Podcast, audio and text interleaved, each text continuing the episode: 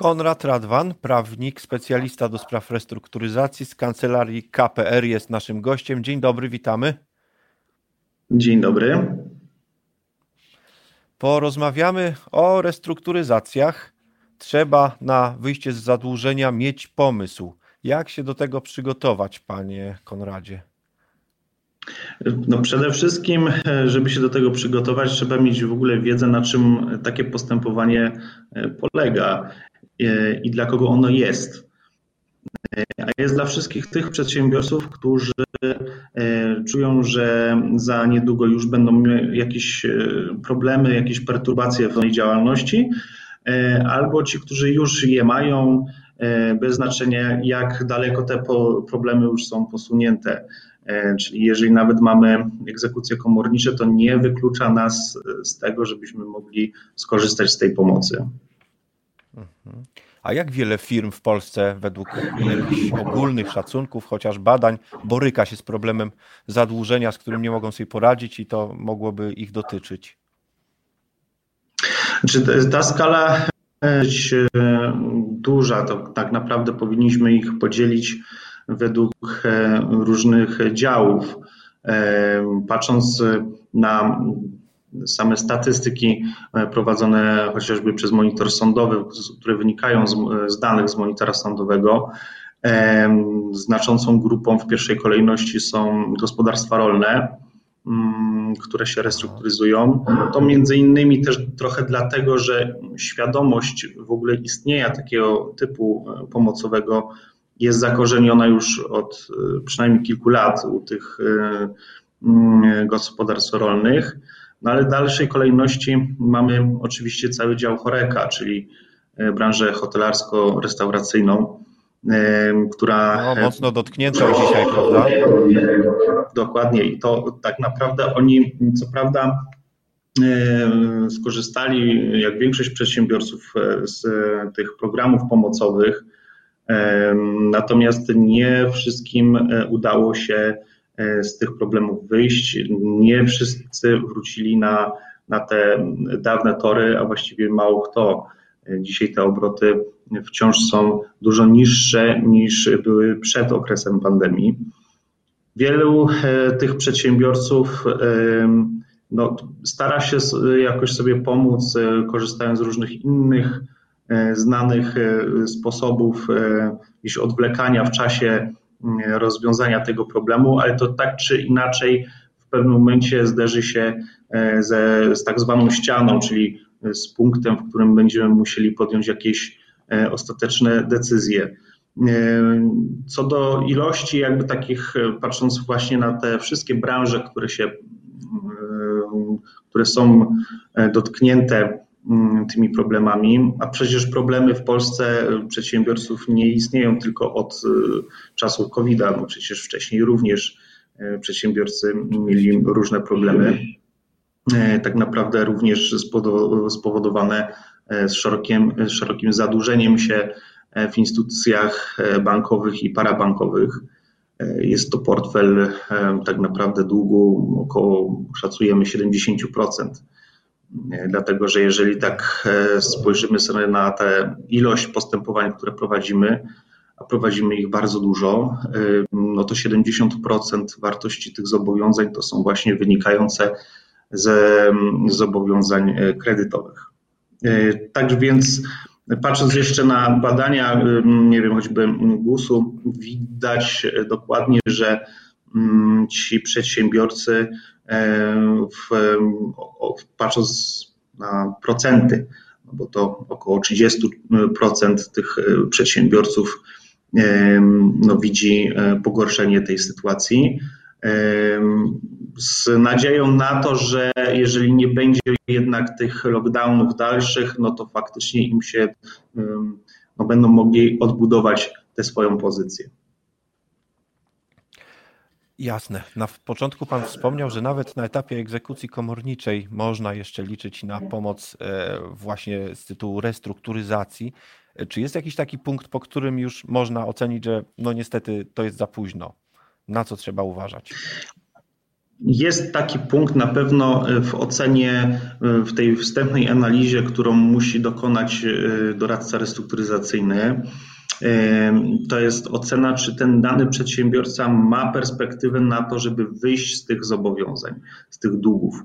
Mm, dlatego, że jeżeli nie ma takiej perspektywy, czyli nie rokujemy na to, żeby odbudować swoją pozycję, e, wtedy restrukturyzacja y, no, nie ma też większego sensu. E, składając choćby wniosek do sądu, musimy też o zatwierdzenie układu, musimy przedstawić wyniki finansowe za ostatnie trzy lata e, i musimy wiedzieć, na jakiej podstawie chcemy po prostu spłacić te zobowiązania bo restrukturyzacja to nic innego jak właśnie stworzenie takiego planu układowego, planu spłaty wszystkich naszych zobowiązań, które według naszych możliwości będzie realizowany. Jeżeli nasze małe możliwości zarobkowe zostały, mówiąc brutalnie, wyłączone, no to nie mamy możliwości spłaty i wtedy nie możemy mówić o restrukturyzacji. To jest taki, to już jest taki stan, w którym no, dany przedsiębiorca odciął się jakby od możliwości zarabiania dalszego, albo, a już na pewno nie w, choćby w zbliżonym wymiarze. Oczywiście są sytuacje, w których staramy się stworzyć taki plan układowy, gdzie e, ten przedsiębiorca chce się odbudować, ale wie, że na samym początku, na, tym, na tych pierwszych etapach jego realizacji, jego przychody nie będą wystarczające na zaspokojenie w pełnym wymiarze. E, I wtedy oczywiście tworzy się te plany układowe e, stopniowo, czyli zwiększając z, z czasem wartość spłaty. No ale do tego też musi być jakaś przesłanka o tym, że będziemy zarabiali. Jeżeli takiej nie ma, no to wtedy nie jesteśmy w stanie pomóc. Nie jesteśmy w stanie pomóc oczywiście w postępowaniu restrukturyzacyjnym, bo są jeszcze inne rozwiązania. Oczywiście, jest przecież możliwość zgłoszenia wniosku o opadłość, rozpoczęcia od nowa. Dokładnie. Postraszyliśmy, to teraz trochę powiedzmy, to teraz po, trochę powiedzmy na pocieszenie. E, co ma decydujący wpływ na możliwość wyjścia z zadłużenia? Już trochę Pan powiedział, bo e, to jest przede wszystkim ta perspektywa, że podmiot będzie mógł dalej zarabiać i, i, i to jakoś otwiera nam ścieżkę ułożenia sobie wyjścia, e, drogi wyjścia z problemów. Jak do tego podejść? Jak do tego podejść? Przede wszystkim musimy sobie zrobić taki rachunek sumienia, czyli sprawdzić i spisać, y, y, ile jesteśmy i komu winni. I to tak y, absolutnie całość tych zobowiązań, bo czasami ktoś mówi, no dobrze, ale ja tego kredytu to w sumie nie podaję, bo ja go płacę, bo to jest na przykład hipoteka i ja tam nie mam opóźnień. No dobrze, no ale to nie zmienia faktu, że zobowiązanie jest i płacimy je, płacimy, spłacamy ten kredyt i spłacać będziemy musieli dalej. E, I nie przeszkadza nam to w tym, żeby wprowadzić takiej wierzytelności do układu. Oczywiście przepisy regulują e, tę te, te, te możliwość pod kątem spłaty i redukcji, których redukcji właśnie być nie może. Oddajemy wszystko, co, co powinniśmy oddać, bo jest to wierzyciel e, tutaj hipoteczny. E, ale tak, no, on jest w układzie. E, musimy spojrzeć sobie właśnie na całość tych zobowiązań, tak samo na zobowiązania wobec Urzędu Skarbowego czy ZUS-u i innych także kontrahentów. Często niektórzy twierdzą, że może nie, nie powinienem wprowadzać swojego kontrahenta tego czy tamtego, dlatego że oni się mogą na mnie obrazić i nie będą chcieli ze mną dalej współpracować, bo e, będą się bać, że ja tu zaraz upadnę. E, prawda? To, to jest też troszeczkę takie błędne myślenie, tak dlatego tak? że tak, tak, niektórzy tak, e, takie podejście mają, że może nie będę go wprowadzał do tego układu. Ale proszę pamiętać, że jak go wprowadzimy do układu, to można tak w cudzysłowie stwierdzić, że y, no zapewniamy mu y, przy realizacji spłaty właśnie y, jego uregulowanie tych zobowiązań, prawda? To nie jest nic strasznego. To też wynika pozorom, częściowo... To jest dobra wiadomość dla tego człowieka. Tak, to jest dobra wiadomość. Ludzie tak trochę niestety mylą lub kojarzą po prostu restrukturyzację z upadłością. Jeszcze niestety świadomości społeczeństwa ta, ta, ta, ta informacja i to rozróżnienie i wiedza nie występuje w tak szerokim zakresie, jakby choćby nawet gdybyśmy rozmawiali o upadłości konsumenckiej. Ta już jest dość mocno zakorzeniona i widać to po ilości otwartych postępowań.